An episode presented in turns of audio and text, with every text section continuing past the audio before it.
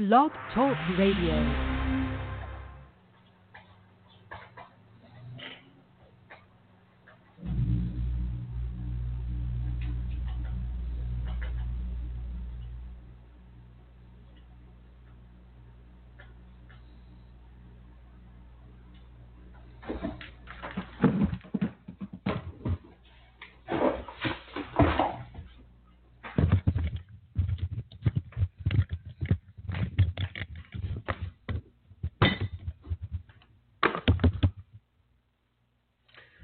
Welcome, everybody, to the ARMR Report. It's a Saturday. Thanks for spending some time with me today. I'm your host, Brett Rosenthal. This is a show about stock market investing, and it's something that we like to call quantamental investing. Um, I am going to go over with you today the mechanical bull market that we are in right now and how to generate alpha in this environment. Okay? So, ARMR report stands for Algorithmic Risk Management Research. It's a combination, quantamental investing is a combination of using quantitative execution, where we use computer algorithms to generate our buy and sell decisions, combine that with a fundamental foundation, and that's the information edge I share with you every time I come on this show and you spend time with me. Um, Couple ground rules. Don't forget everything I share with you. All this information I'm imparting is information I use to manage my own capital and that of investors I work with through the interactive broker relationship we have. I'm not telling you what to do. I'm not telling you how to invest. I don't know you personally, so I couldn't give that advice. All I can do is share what I've learned over 30 years plus of doing this. I want to share with you successes and failures and hopefully lift you up, put you on my shoulders, and help you excel and increase your net worth in a meaningful way over time. That's what we're doing here. I have created for you a website. It's the armrreport.com, A-R-M-R report.com. You can find it right down there in the description point part of this YouTube video. Um, check it out, see if you like it. If you enjoy this conversation, obviously give me a thumbs up. That'll help me out. Okay? Um, now, this is a week in review. So we're going to review what's been going on the last couple of weeks. And we're going to discuss how to generate alpha in the stock market. Alpha is basically what we call outperformance, right? Days where the markets are flat and the net worth of your portfolio is going up, that's an alpha day. Days where the market's down big and you're flat is an alpha day. Okay? Um, so, what I wanted to start with today is a bit of a review of what's been going on. Really going all the way back, going all the way back to February 24th of this year. Okay? We started February, we've been doing this for the last couple of years. So you guys have been following me for a long time know the process and how uh, how our performance is and what we do. Right? We're we're following quantamental investing strategies. I'm not guessing market direction. So on the 24th of February, I come on this channel. I say to you guys, we're raising 100% cash in our index only portfolio, and with the rest of our portfolios, we're out by the end of the week. That was the first week of the market crash. Then on the 23rd of March, I come on this channel. I say, guys, we're putting capital to work. And in early April, I tell you guys, we're building out portfolios. That was right near the bottom of the market before it skyrockets. Right? Then last week on Wednesday, you can all see this video. I posted it for you. But for ARMR Insiders, the subscribers to the ARMR Report, Every morning, I do a morning video to get us all ready for the day, figure out how we're going to invest, whether we're protecting capital or adding risk. And I said Wednesday of last week, or two weeks ago, not this week, but last one, that we're raising cash right in front of the Fed meeting. The Fed event was the trigger event. There was a whole host of reasons why we wanted to raise cash and manage risk in front of that event. And then, of course, the market cratered on Thursday. I didn't know that was going to happen. And now this week, on Monday, we're adding to all of the leaders in our portfolio. On Tuesday, we're adding new names. ARMR portfolios are up all week. Market indexes aren't. Market indexes are going like this. They're not doing anything all week. ARMR portfolios are going like this. How are we doing it? Am I just the luckiest guy in the world? Is that what it is? I'm just lucky. I just keep calling the market right, and eventually I won't. Okay? That's not what's going on here. I'm not guessing market direction.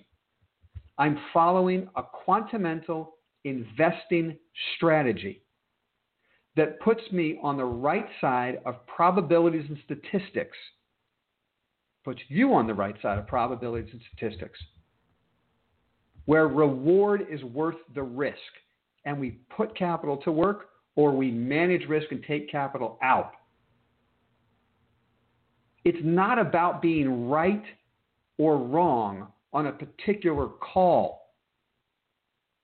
I'm not one of these talking heads on CNBC who takes a data point that is completely static analysis in a dynamic world and says the market's going to do this because put call ratios are here or China and Trump are going to go to war, or whatever the ridiculous thing. And I mean, no offense to anybody, okay? The difference between anecdotal information and statistical information when managing your portfolio is paramount. You've got to know the difference. Okay? I will be wrong at some point. Okay? But I'd, I'd like to ask you guys today to start changing your vernacular. This is not about being wrong or being right. Those are, those are words we use to, to um, apply to our ego. You've got to get rid of your ego. You've got to get rid of fear. Scared money can't make money. Scared money doesn't make money. I don't come in here every day when I sit at my desk and I trade, and every day when I do these morning uh, videos for all the ARMR insiders and I get us set up for the day.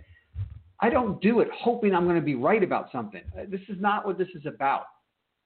It's not about being right, it's about making money and protecting money. That's what it's about. And the best way to do that, that I've found over a long period of time, is to get on the right side of probability and statistics over and over and over again.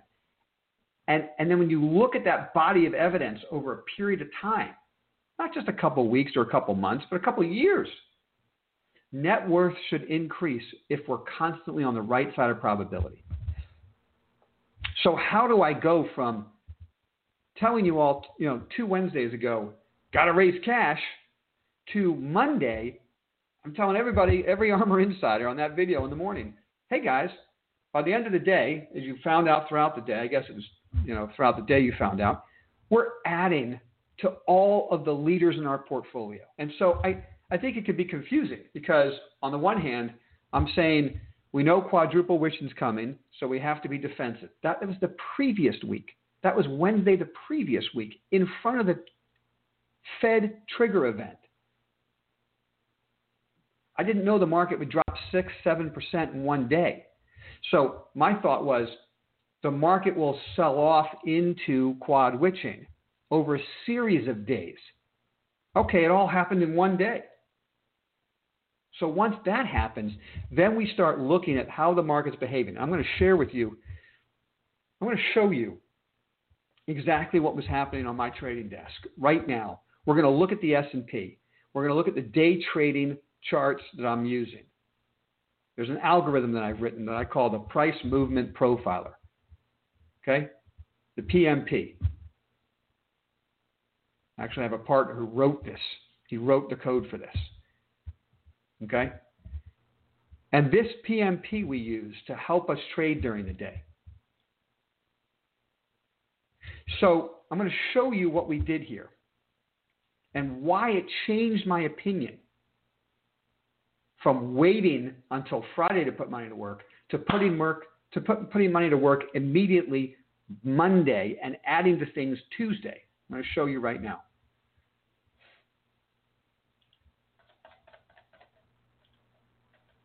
Oops, that's Spotify. How much fun. Let's just look at that for a minute. Just a little chart porn for you. All right. Um, let's take a look at this together.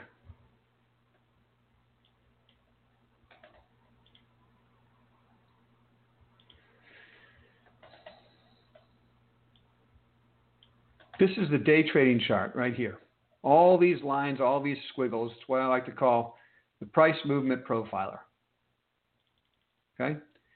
The black dots, the black dots in here, that's the volume weighted average price. It's an ARMR VWAP. We infuse volatility, both top day and multi day, into all of what we're doing on the PMP here. Okay? So, what I want you to look at is what happened on these three days that got us to change our decision and start putting capital to work Monday. Okay, this is the market crash over here. Market cratered. The next morning, the market gapped up, came down, and retested the low. And as you can see right here, it took out the low. Here, I'm going to blow it up as requested. Some of you who are watching this on your cell phones. Okay? So there's the day where we tested the low. Okay? But we held the low and closed higher at the end of the day, right back to the VWAP, which is one of my favorite VWAP trades. When you're three standard deviations below the VWAP after 2 o'clock, it's very often a run back to the VWAP. But I digress. That's a day trade. Now let's look at Monday. Look at what happened Monday. A gap down to retest so it retests this low, immediately reverses, and by I think it was um, 9:54 in the Slack trading room for all ARMR insiders, I was explaining that I was going to start adding uh, positions to the portfolio, and we did it throughout the day. Well, the first thing we did, first thing we do. So before I get there, let me just say we're going to explain how to build alpha. I'm going to share that in a minute. But so you can understand why I make changes so quickly, let me wrap up with this thought. Yes, quadruple witching was an issue, but the collapse on Thursday, I'm going to say in my view, but it's not even in my view, the market showed me that the collapse on Thursday was the low that, that equalized a lot of that action. And so while there'd be a lot of volatility in the averages the rest of the week, I did not expect new lows in the averages the rest of the week, and we didn't get it. The reason for that is that we had the Friday gap up sell off that made a double bottom but held the Thursday low and closed higher. Then Monday, another gap down. I love gap down Mondays, my favorite. The gap down set up a reversal. So it went right down to that low again, testing that low of the big down day Thursday, holding, closing higher by the end of the day Monday. That told me the window was open to put capital to work again. And by Tuesday, we have a portfolio at the ARMR Report.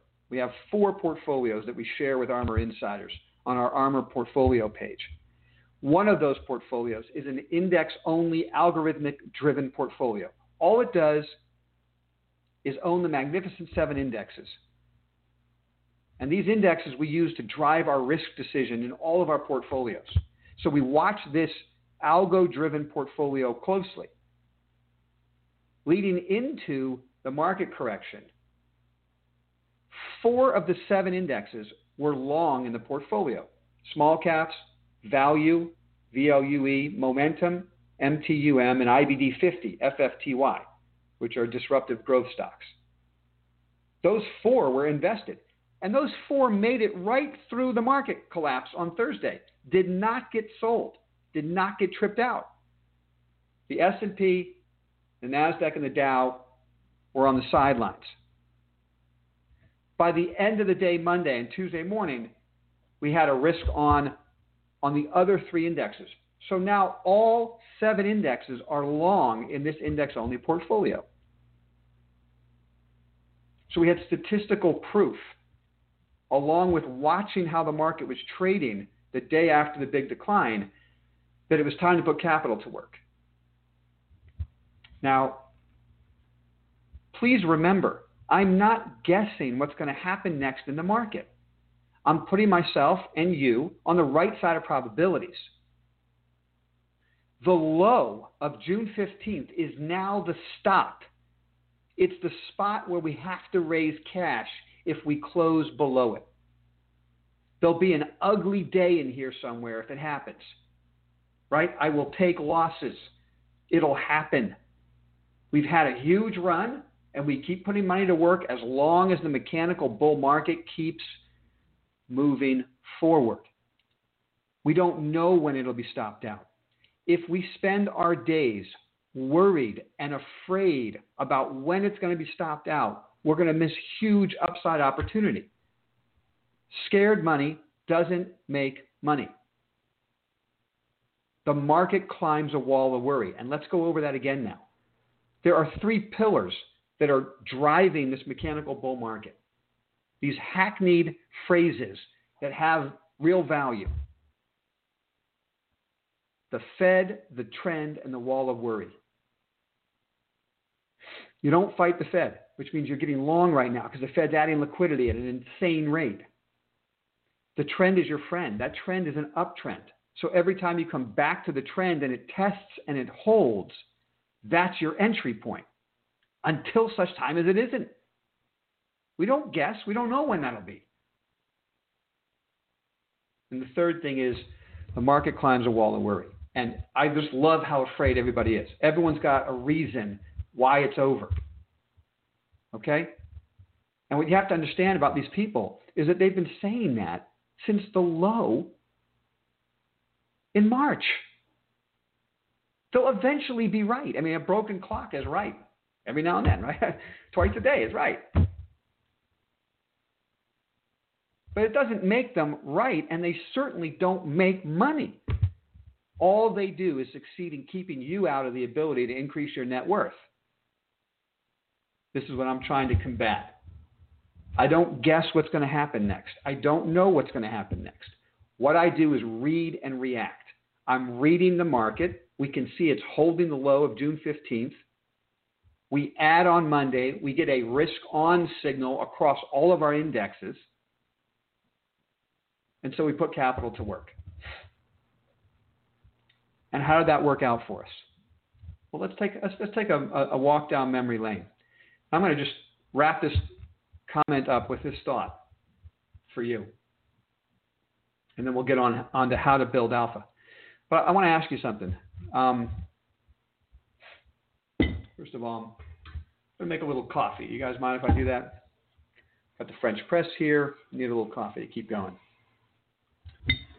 A long night last night. I'm going to ask you guys a question.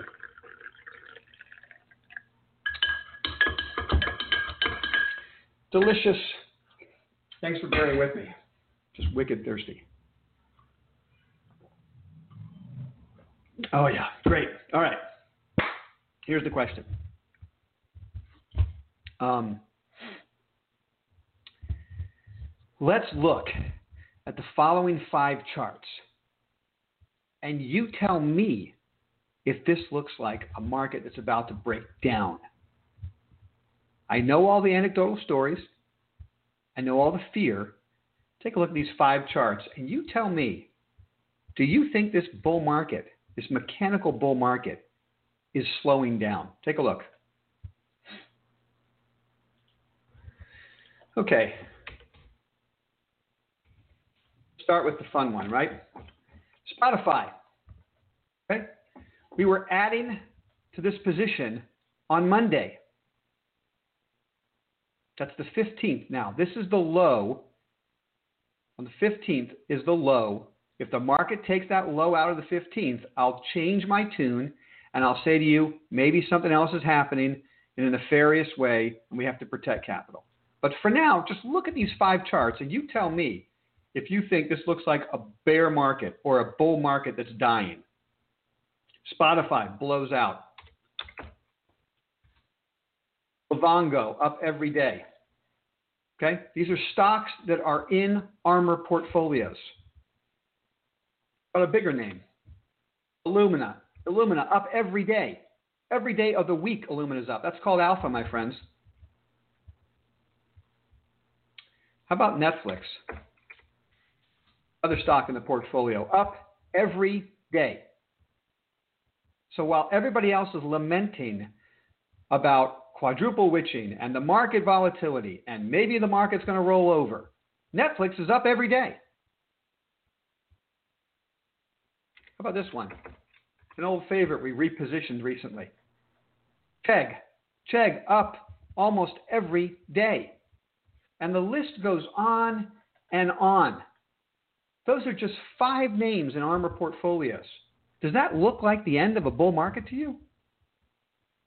So now let's talk about alpha and how do we generate it. First of all, I said this earlier in the week, I think on the, on the Wednesday video, but I want to share it with you again.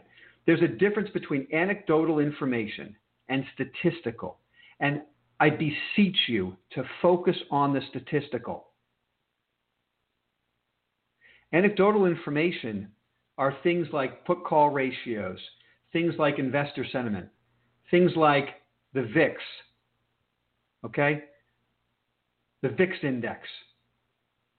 I mean, things like um, quadruple witching, okay? Things like last two Wednesdays ago, I said to you guys, gosh, there are some ridiculous moves going on in the market that suggest um, market participants are going to wily coyote right off the cliff. They're buying things that are bankrupt, and you know the stocks bankrupt stocks are going up 200 percent. That's not normal.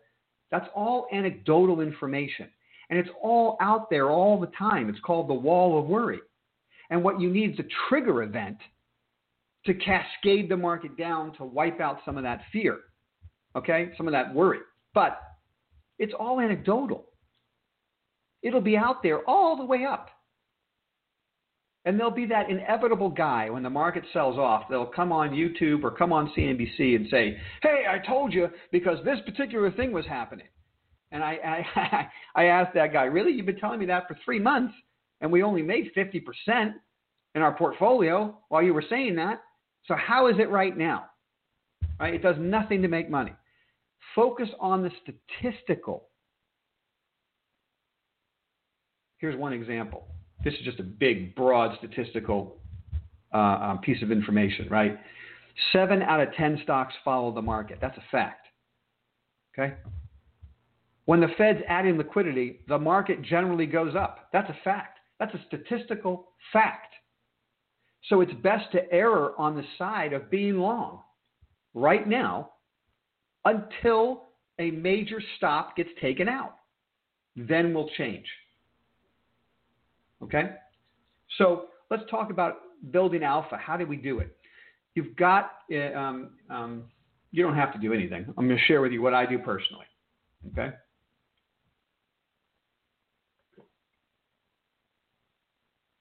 Okay. There are different markets for different types of stocks. Right now in this market, there are three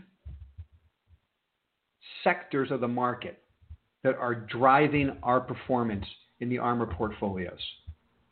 Since we started putting money back to work in late March, we've had significant outperformance above the, uh, uh, the market averages, like serious alpha.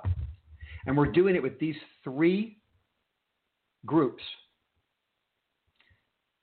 These won't always be the three, right? Things will change and we'll have to focus on other groups. But right now, and I don't see anything stopping this in the near future, what we're focused on is disruptive growth, established growth, and precious metals. Those three are driving the performance. Okay? So when I say obviously established growth, we all know what that means. I don't care if you buy the stocks I'm buying or not, it doesn't matter. I'm just showing you what, what we're doing. You know, um, Microsoft, Netflix, Illumina, Splunk. These are names in the portfolio that we bought early that are, you know, walking up and creating outsized performance, right? They're they're they're building up alpha. They're going up faster than the market. Okay? You could find your favorite big name. I think an ARMR insider said at the end of the day on Friday, I forget who you were, forgive me. Um, I think you said you were buying Facebook. Okay, great. Facebook, Facebook's your name. Established growth. Looks great. I don't own it, but it looks great. Those types of names. That's one driver of the portfolio. The next is disruptive growth. The Cheggs, the Livongos, the Fastlys, these, these, the Slacks, the, the Veeva systems. Thank you for that shout out, Eris. Right? Let's just take a look at Veeva, Just so, you know, quietly, this is one of our best performing positions. Okay? This stock is just in an absolute walk up from our entry point. Look at, look at this breakout of a beautiful downtrend. Here's the breakout that we bought, and the thing is just walking up. It almost doesn't even you know, recognize the market's had any down days. By the way, remember this chart pattern because I'm going to reveal to you at the end of this show a stock that we bought this week that has a pattern very similar to this pattern. And it's, instead of being up here, you know, it's right here. Okay, it's just breaking out right now of this of a downtrend, so it could be very um, a very interesting uh, stock to own. I'll share that later in the show. Okay. So, what you want to find are established growth for your portfolio. You want to find disruptive growth, whichever ones you want to own are up to you. Okay? I have my whiteboard. If you want to know what's on my whiteboard, become a subscriber. If you're not, subscribe right down here, armrreport.com, and you can see the ARMR whiteboard and you can see what stocks we're focused on. I put at the top of the whiteboard stocks I'm thinking of buying in the very near future. Um, and that allows you to go do your own research. Look at my whiteboard, but then do your own homework and find out what names on the whiteboard talk to you. Right? We all we can't dance with all of them, right? So we got to find the ones that we like the most for whatever reasons, and then put the capital to work. Um, and the third piece, obviously, is precious metals. Precious metals carried the portfolio in April. The first thing we bought in late March when the Fed started buying assets and we had a huge run, okay? But it really behooves everybody to own all three sectors so that you can deal with the volatility of one individual sector at a time. If you're overweight, for instance, precious metals, and they go through a correction for a couple of weeks, you won't get so emotionally disturbed by it. You'll say, okay, great, this sector's consolidating while disruptive growth is blowing out and then disruptive growth will take a break and precious metals will skyrocket. And that's how you create alpha in a portfolio. And I put this little, if you look at the um, description section of this video down here, I had number four, the fourth pillar is, you know, question mark, question mark, question mark. You know, so I've got precious metals, disruptive growth, and um, and establish growth. And I really, really, really want to add cannabis. you all know I'm a huge cannabis fan, so I'm looking. I'm looking. I can't put that in the portfolio yet. For some strange reason, cannabis stocks behave like economy reopening stocks. And that's certainly, I know a lot of people tell you put money in the economy reopening to help balance out your portfolio because you know, um, at some point the economy will reopen and, and it'll wreck the disruptive growth stocks. I, I just totally, totally disagree with that theory. There'll be more than enough time. We'll find entries into those stocks when they start to perform better. Energy stocks, utility stocks, those type of names. You know, they're building bases. It's going to take time for those bases to build. We'll get there at some point. But what we want to do now is focus on what's working and creating alpha. If you remember, leading up to the sell off two weeks ago, one of my problems was that the leadership was slowing down and the junk was running. When the laggards start to lead, that's an anecdotal piece of information that makes me uncomfortable. And then I start looking for reasons why I want to raise cash. I look for statistical reasons why. Okay? Um, so to wrap up, there are my there are my basic thoughts for you. You build alpha by having the right groups in the portfolio, and um, so do your own homework now and try to find a build your own whiteboard of disruptive growth, established growth, and precious metals, and try to find your way into those uh, into those areas. Um, I'll wrap up with a quick thought on precious metals. I do think that um, they're going a lot higher. We don't know when that's going to happen. When I look at the physical market and we do our research with our London contacts, the physical market is getting stronger and stronger. It looks like the COMEX market is breaking down, the paper market. Eventually, there will be a significant short squeeze. Trying to guess when that's going to happen, it's hard to do. We had a great close on Friday. These stocks challenged stops made me very uncomfortable Thursday, so that I cut some positions down and then redoubled them again Friday as the as as these stocks recovered and saved themselves. Let's take a quick look at GDX. Okay.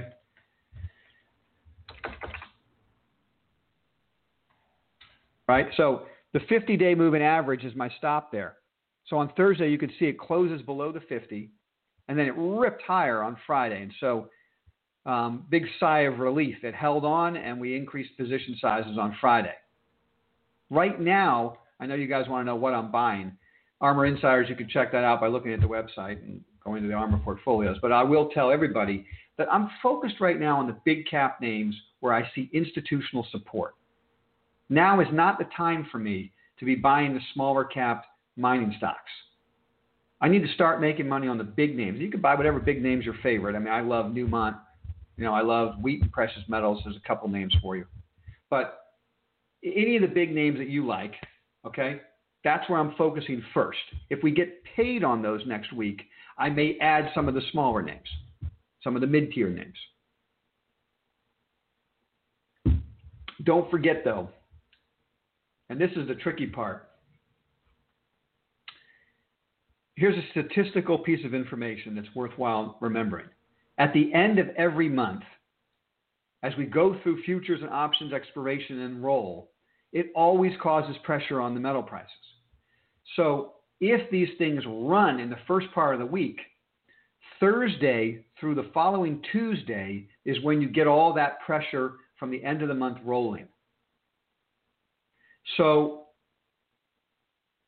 depending on how they act, I mean, I, honestly, you have to figure out your own allocation in a portfolio. I, I think that the ARMR portfolios have enough exposure right now. We're, we're really right up against the ceiling. And sometimes I get above that ceiling. I'm not sure I'm going to do that this time. I, I just got to have the right allocation in a portfolio. So think about it this way. If I'm talking about three pillars of the portfolio, you're, you're, you might want to have a third, a third, a third. That's one way to structure your portfolio. So if you've got 50% in precious metals, you're overweight one particular sector. And so you're underweighting these other sectors. And do you really want to do that? You have to ask yourself that. You might. I mean, I'm just telling you what I do. I try to structure my portfolio so that I have a piece of all of these. And if I add cannabis again, I'll have to find a way to do it. You know, I'll have to shave some things down to make a little room for cannabis. Okay? Um, it's all about opportunity cost of money. I haven't added cannabis yet because I'm making too much money in other areas, and I see I see better opportunity there. Um, anyway, all right. So um, just don't forget. I, if I do, if you do any buying in metals, you, you you know, let's say they're strong Monday, that's probably the last day you want to add. I mean, I'm just from a statistical standpoint, they can run right into Thursday, and then they should come back down into OPEX. They do it every month. Now, I mean, sure, it's not every month. Statistics aren't about being 100% right. This could be maybe the two times out of 10 that they just blow right on through. so don't get upset with me if they run like that. I, you know, um, but just be advised. Okay. All right. Listen. Thanks for sharing your time with me, and now it's um, my time for you. So, what questions do you have? Let's get to them. Um, I'm going to go to the top of the list and start start ripping it through. Okay. So. Um, okay. Let's take a look.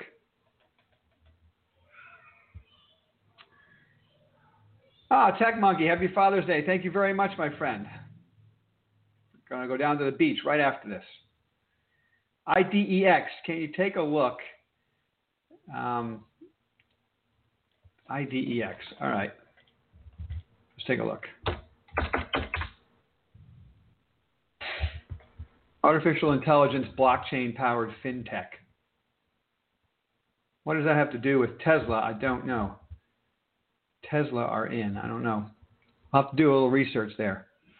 I'm certainly a fan of blockchain, um, but I don't know anything about that stock. And, and here's the other thing, guys. A lot of the times you bring into the question and answers questions about very small cap stocks. And I just don't run money that way. I need liquidity to um, move capital around. So if a stock trades at two and it trades a million shares a day, that's just not enough money changing hands for me to be comfortable to get in and get out at a at a bid and offer that is legitimate.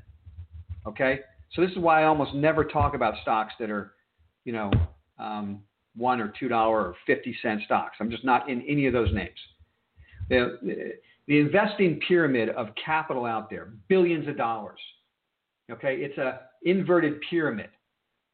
Okay, there are literally institutions who are not allowed to buy stocks that trade below $10 a share. Okay, so the pool of capital that can be invested in a stock goes up like this as the stock price goes higher and the market cap goes higher.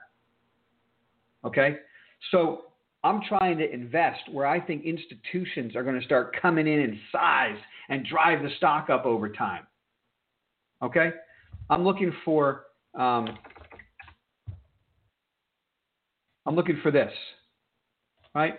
This is Veeva Systems, right? This is, I'm looking for this 45 degree angle uptrend. I want to get on it when institutions come in. It's a $150 stock and it just starts grinding higher. That's my ideal investment. Not a lot of volatility on the downside, grinds higher every day. Okay? You're not going to find that in a $2 stock that trades a million shares a day. So what you will find is rips higher and collapses lower. And I'm not saying you can't do it. Certainly you can swing trade it, but that's just not for me. And so it's hard for me to advise on something like that. Um, good, good morning, Rob. Let's see. Uh, before fun time. Oh, that's Brian B. I finally know what your handle is. Excellent. Thank you for that. Um, okay, QLYS.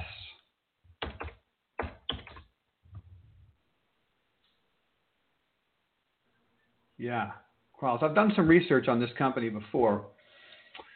Um, not a bad idea there. I certainly love the chart pattern. Let's take a look.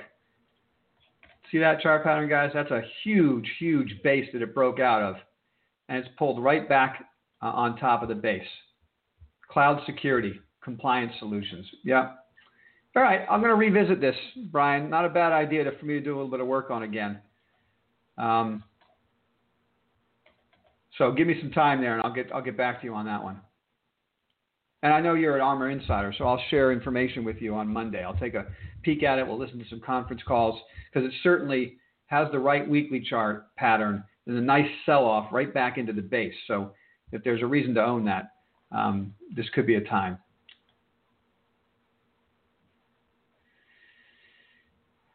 Hey, Tom. How you doing, Tom Brady? Um, any thoughts on GrowWorks? Okay, this is a great question. Um, GRWD. It's one of our favorite um, uh, uh, cannabis companies. We own it in the portfolio. Full disclosure, we bought it at $3.51 uh, back in early April. So stock's already up a lot, but I'm going to share with you the information I know. This is the chart pattern here. You know, maybe it's better to look at um, this right here.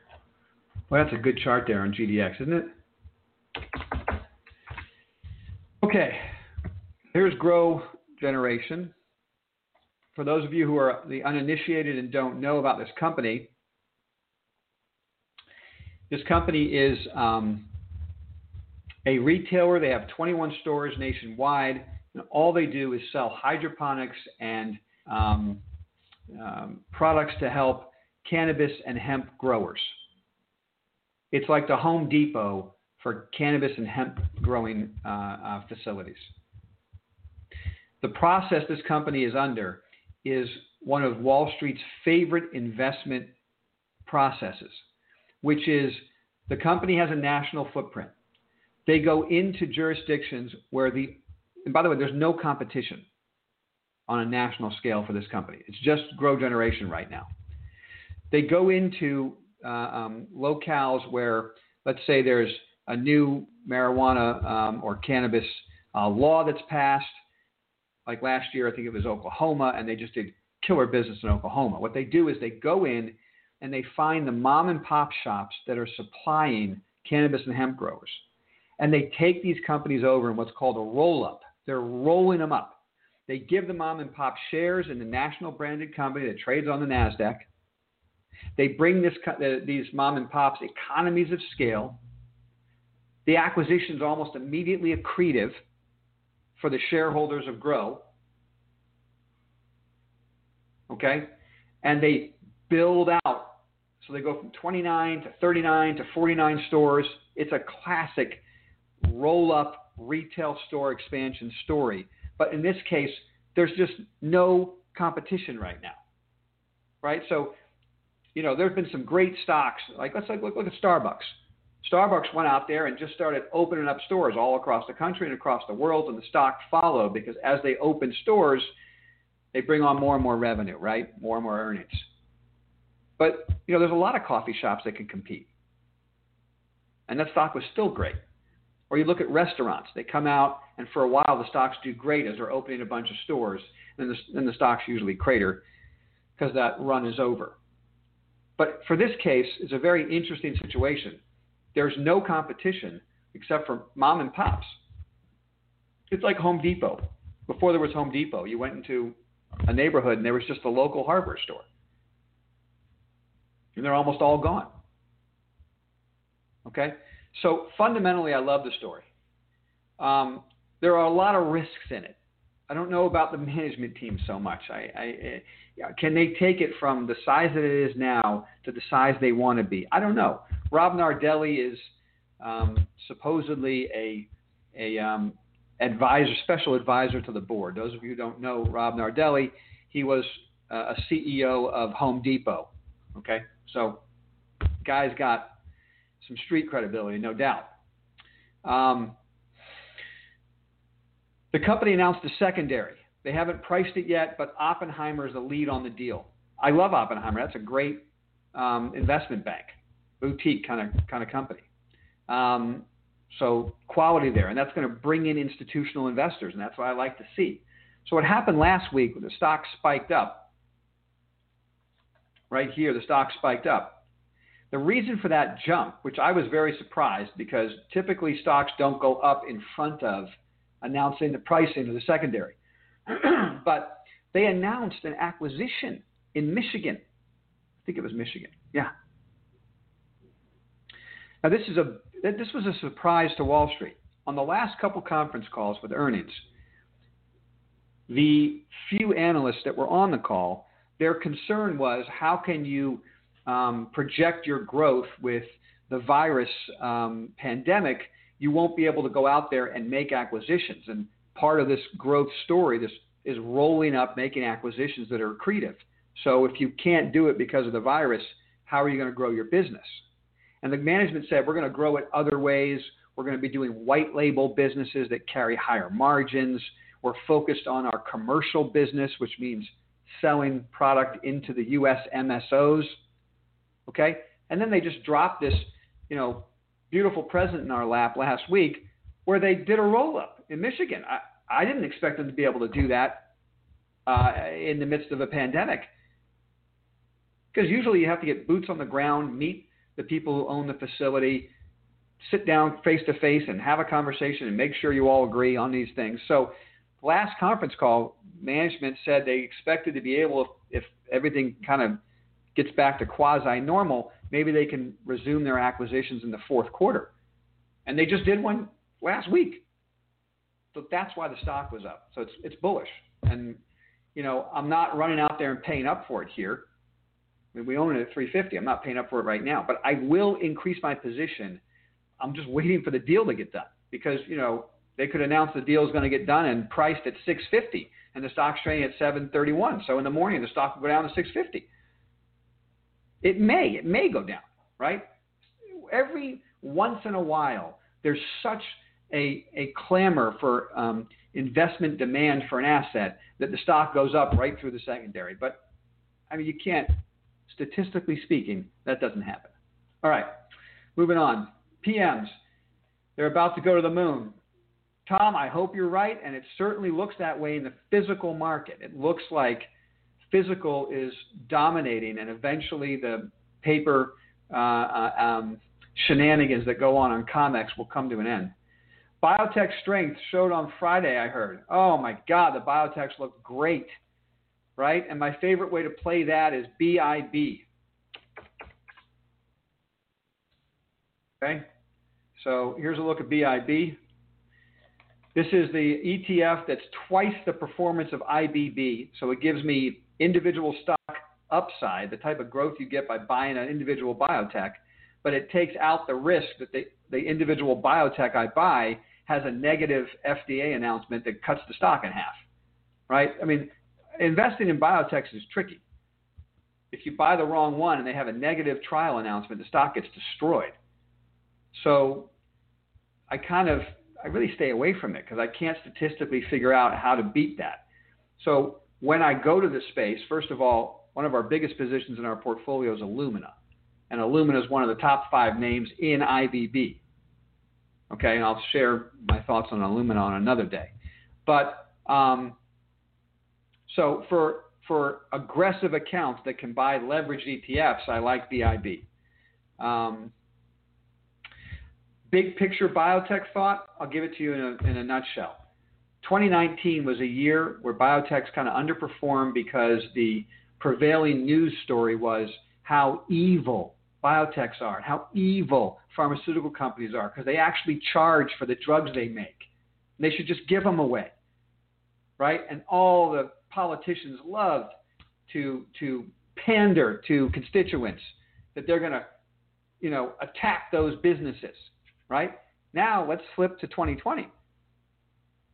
Everybody's praying that the biotechs are going to save the world. Right? So maybe now it's okay that they make a little money.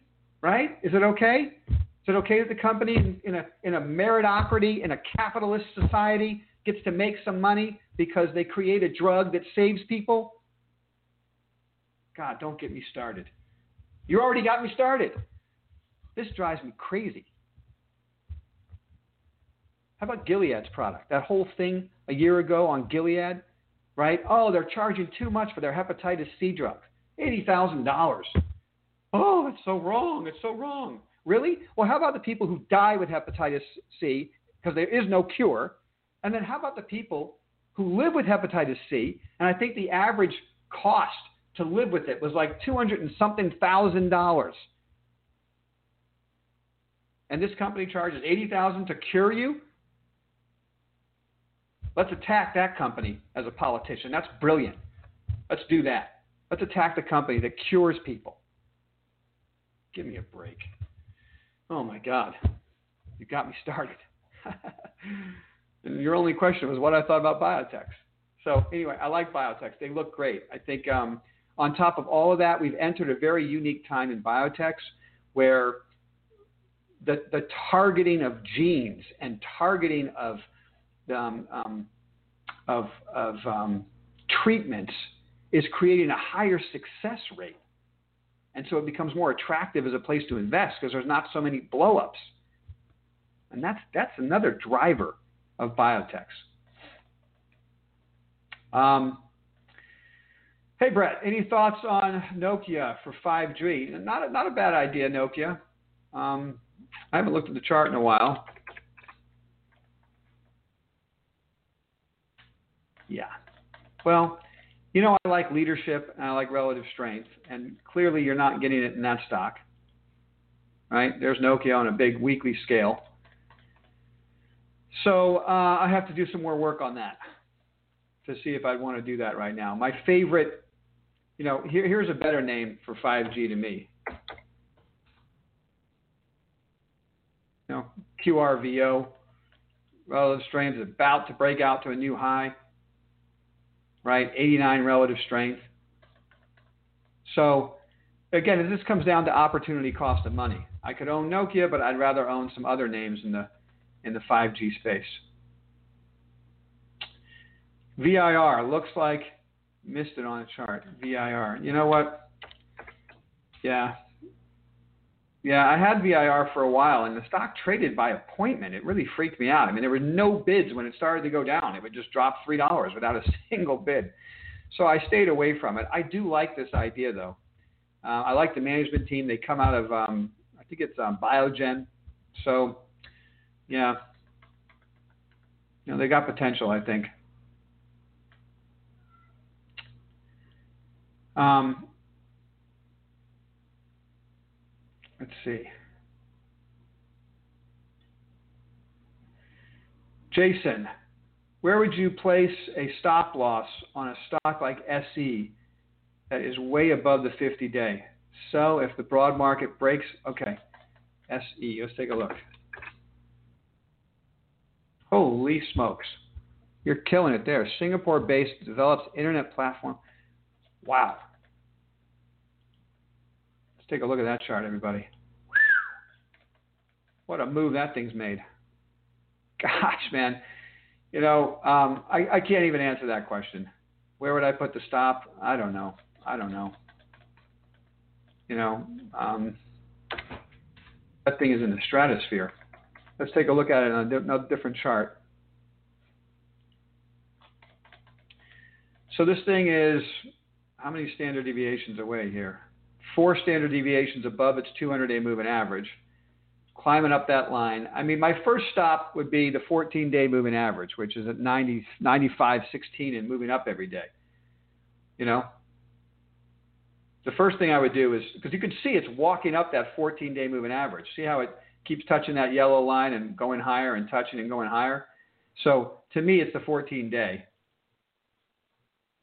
Right? That's the 14 day moving average is the first stop where I'd cut it down.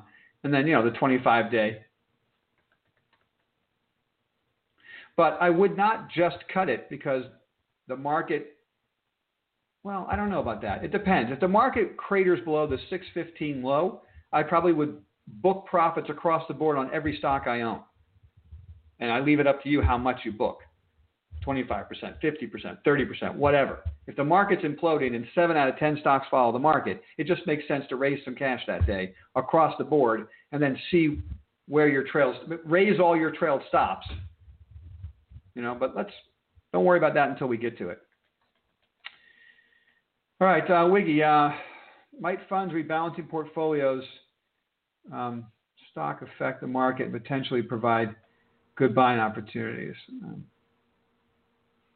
rebalancing, I never really worry about rebalancing. It never really has an effect one way or another. I mean, sometimes you know it might drive a stock higher or lower, an individual name. It's true, um, but if everybody already knows the rebalance is happening, tell me how that's information that's going to make you money. If everybody already knows it. I mean, if you told me this stock is going to be added and nobody knows it yet, hey, let's go buy it. but if everybody knows it's being added, I'm not exactly sure how it how it helps from an investing standpoint. It might help with a quick swing trade or a day trade or something. Um, all right. Uh, so, David, we already talked about biotechs. I think it is a real deal. All right.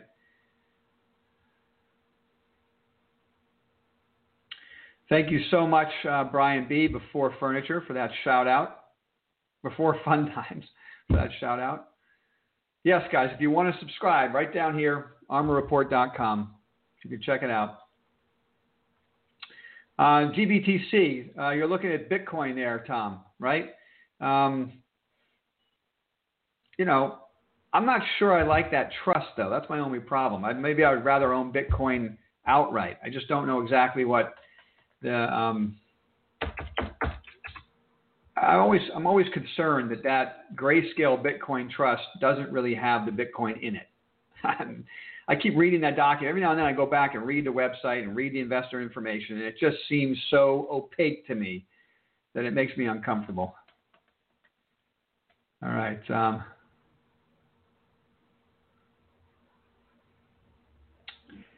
Weight Watchers, Smith and Wesson. Okay, these are all interesting names. All right, Erez, um, Smith and Wesson had a great run for you, um, Tom. Well done last week. Can you take a look at uh, uh, Erez? Take a look at um, Y, um, no, ZYXI. Let's take a look. Ooh, got a fish on the line there.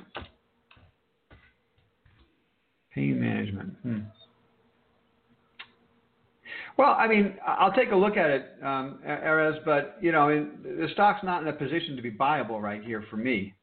You know, there's no there's no entry point there on the stock, but I could certainly start doing some work on it.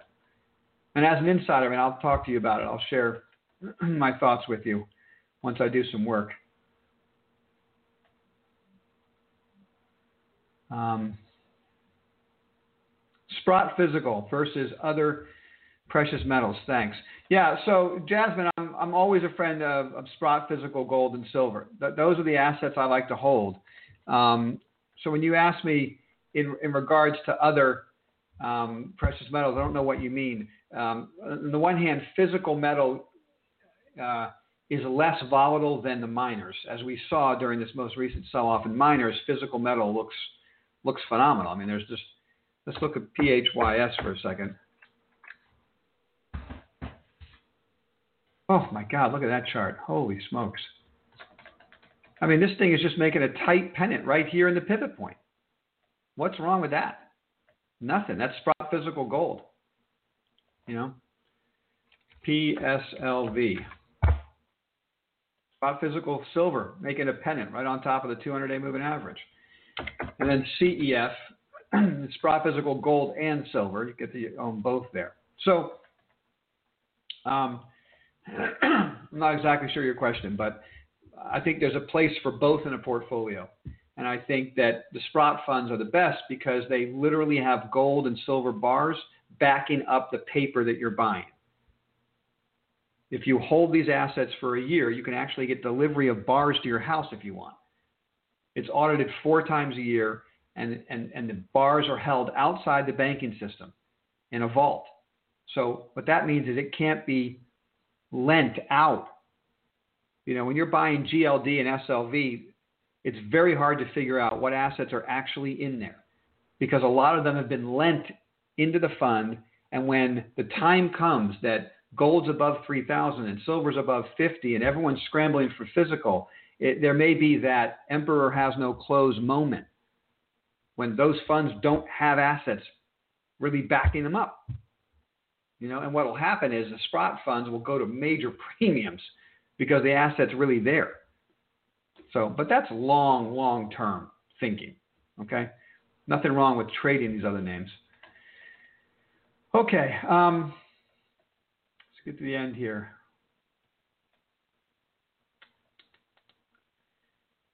Do I think Biden will come out of the basement? I don't know what Biden. I don't. I try to stay far away from politics on here, Tom.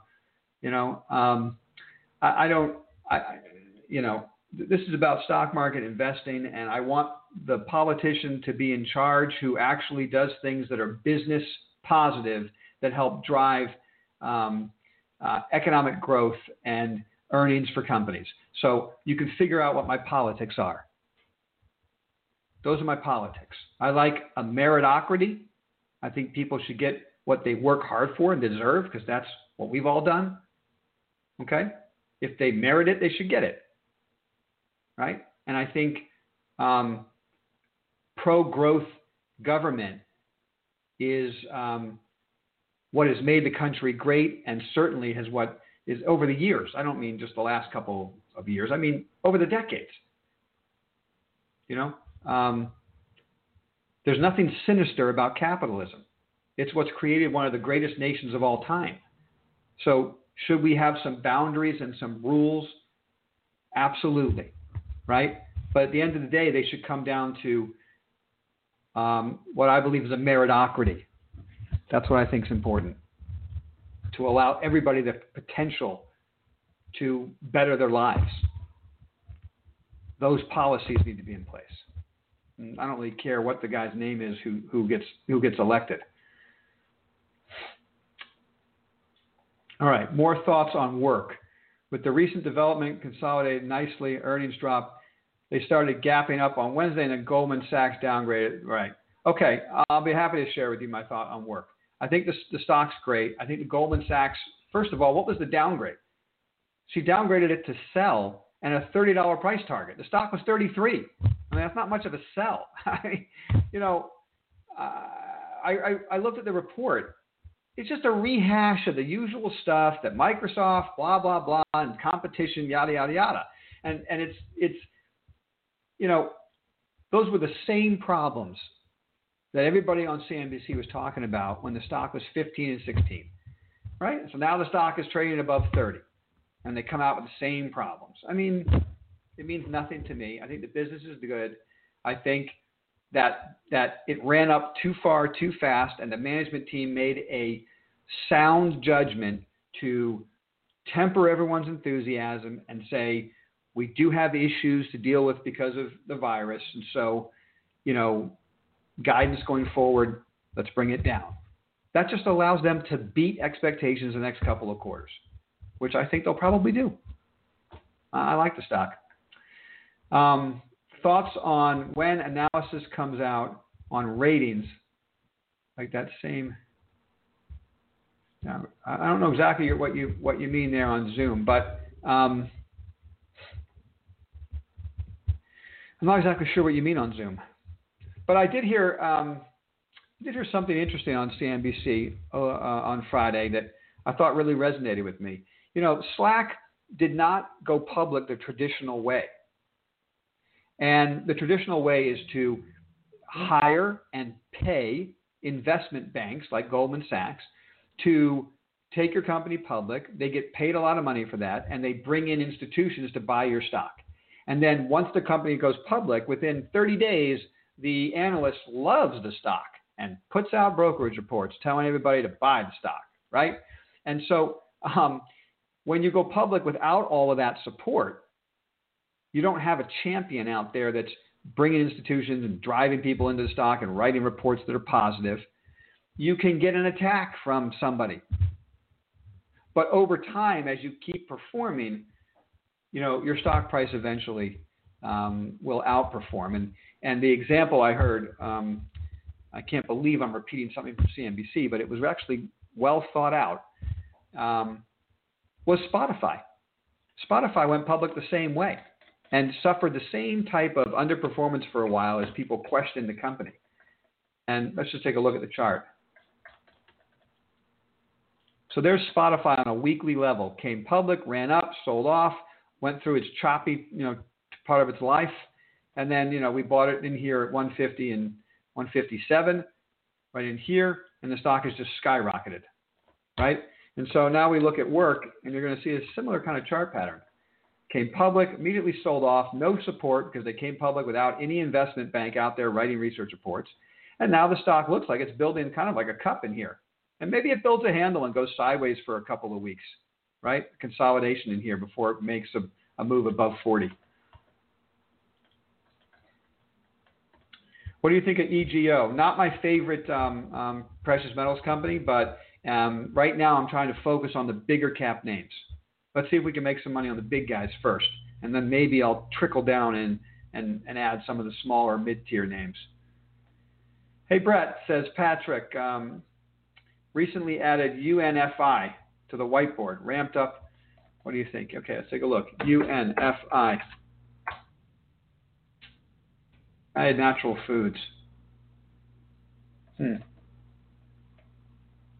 Well, I'll have to do a little bit of research on that for you. I don't have any real thought there. There's the chart pattern, sell off. I'll do some work. I'll get back to you on that one. Okay, regarding fund uh, re- rebalancing, because stocks have gone up so much, they have a 60 40 split in stocks and bonds, and the stocks have gone up so much since April last quarter, do they have to sell? Um, I, I, I heard that too. You know, I've, I've heard that comment. Um, I put that in the category of anecdotal information, right? So, as I was saying earlier on the show, there's anecdotal and then there's statistical. I usually just discount things that scare me but don't help me run money. It's anecdotal that they might have to rebalance. It's not a statistical probability that that'll put the market down. There could be other forces that counterbalance those forces. I, I don't know. Not to mention the fact I haven't the slightest idea when that will happen. Market could go up another 20% before you get that. I, I just don't know. So every time I hear stuff like this, I try to say to myself, is this anecdotal or is there any statistical proof for this? You know, statistically speaking, I can tell you that at the end of every month, precious metal prices go down. It, it happens eight times out of 10. So that's something to prepare for. You know, when there might be a rebalance, it's just a fear, and the market climbs a wall of worry. Now, if the market breaks below the June 15th low, okay, someone's going to point to that and say, oh, it's because of a rebalance. How do you know? It could be a whole host of things. That's my thought. Okay. Uh, I don't know about that. Thoughts on when we see big ETFs like ARK loading specific stocks on weakness? I don't know. Don't know. And VRM, I don't know, my friend. I'll have to look at that. If I don't get to any of these questions, you guys just put them in the comment section here so I can remember them, and then I'll answer you in the comment section. I'll do some research. If there's a stock you want me to see and say, hey, could you look into this? Just put it in the comment section when this whole thing is over, not on this chat board, but in the comment section. Say, hey, Brett, I asked you about this. Can you let me know? And I'll update you right there throughout the week when I do the work. What happened uh, for MAG in the year or five years ago? Can you see huge sudden down for that one? Oh, geez, Jasmine, five years ago on MAG Silver, it was a completely different company. You know, completely. But we could talk about that, you know, in the Slack room. I know you're an ARMR Insider. I'll I can get more into detail. Um, I okay. Let's see here. I see a chart for election year where there seems to be a dip in July and October during election years, but not sure how to play it. Um, I generally don't pay any attention to things that happened in prior years. Um, reason for that is my question to you is what was the Fed doing during those election years? You know, if the Fed's adding liquidity, the market's going up. So looking back over the last, you know, 20 elections and what happened in those years, it's like static analysis. If the world was exactly the same as it was, you know, 20 years ago, maybe it has merit. But what's going on today has like it's so different that those kind of things don't help me.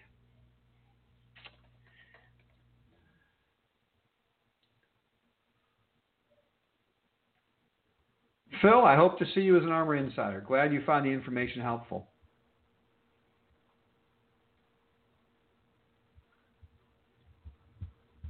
Oh, I see what you're saying. You know, you were saying that the same analyst downgraded Zoom, right? I mean, she's wrong about that, right? um, you know, I don't care about specific analysts. You know, sometimes they make good calls, sometimes they make bad calls. The problem is you never know what the axe is that they're grinding. So you know, I just disregarded.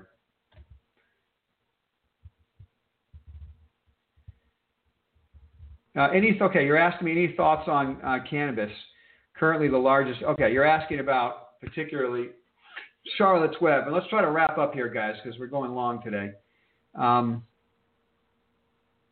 Charlotte's Web. I used to love the stock. I love the management team. I think they should be able to get their act together. But so far, they haven't been able to, and they keep diluting shareholders with equity offerings. So it really just comes down to when will the FDA and this, eh, you know, finally make a ruling on ingestible, you know, CBD. Okay, the day that the that, that the FDA says it's okay to put in products and these are the guidelines, that stock is probably up at least 25%, maybe 50%. And that's probably the time to own it, honestly. Maybe I'll pay up for it that day because they'll have such huge opportunity when that happens. But between now and then, the business is just languishing on the vine. That's my thought. All right, guys. Thanks for spending time with me today. I appreciate all you. Uh, have a great Father's Day, fathers out there. I look forward to seeing you guys again next week. ARMR Insiders, bright and early Monday morning, and probably an ARMR education video uh, on Wednesday, where I will go over black pools, dark pools. I'll go over dark pools in that meeting. Okay? Talk to you guys later.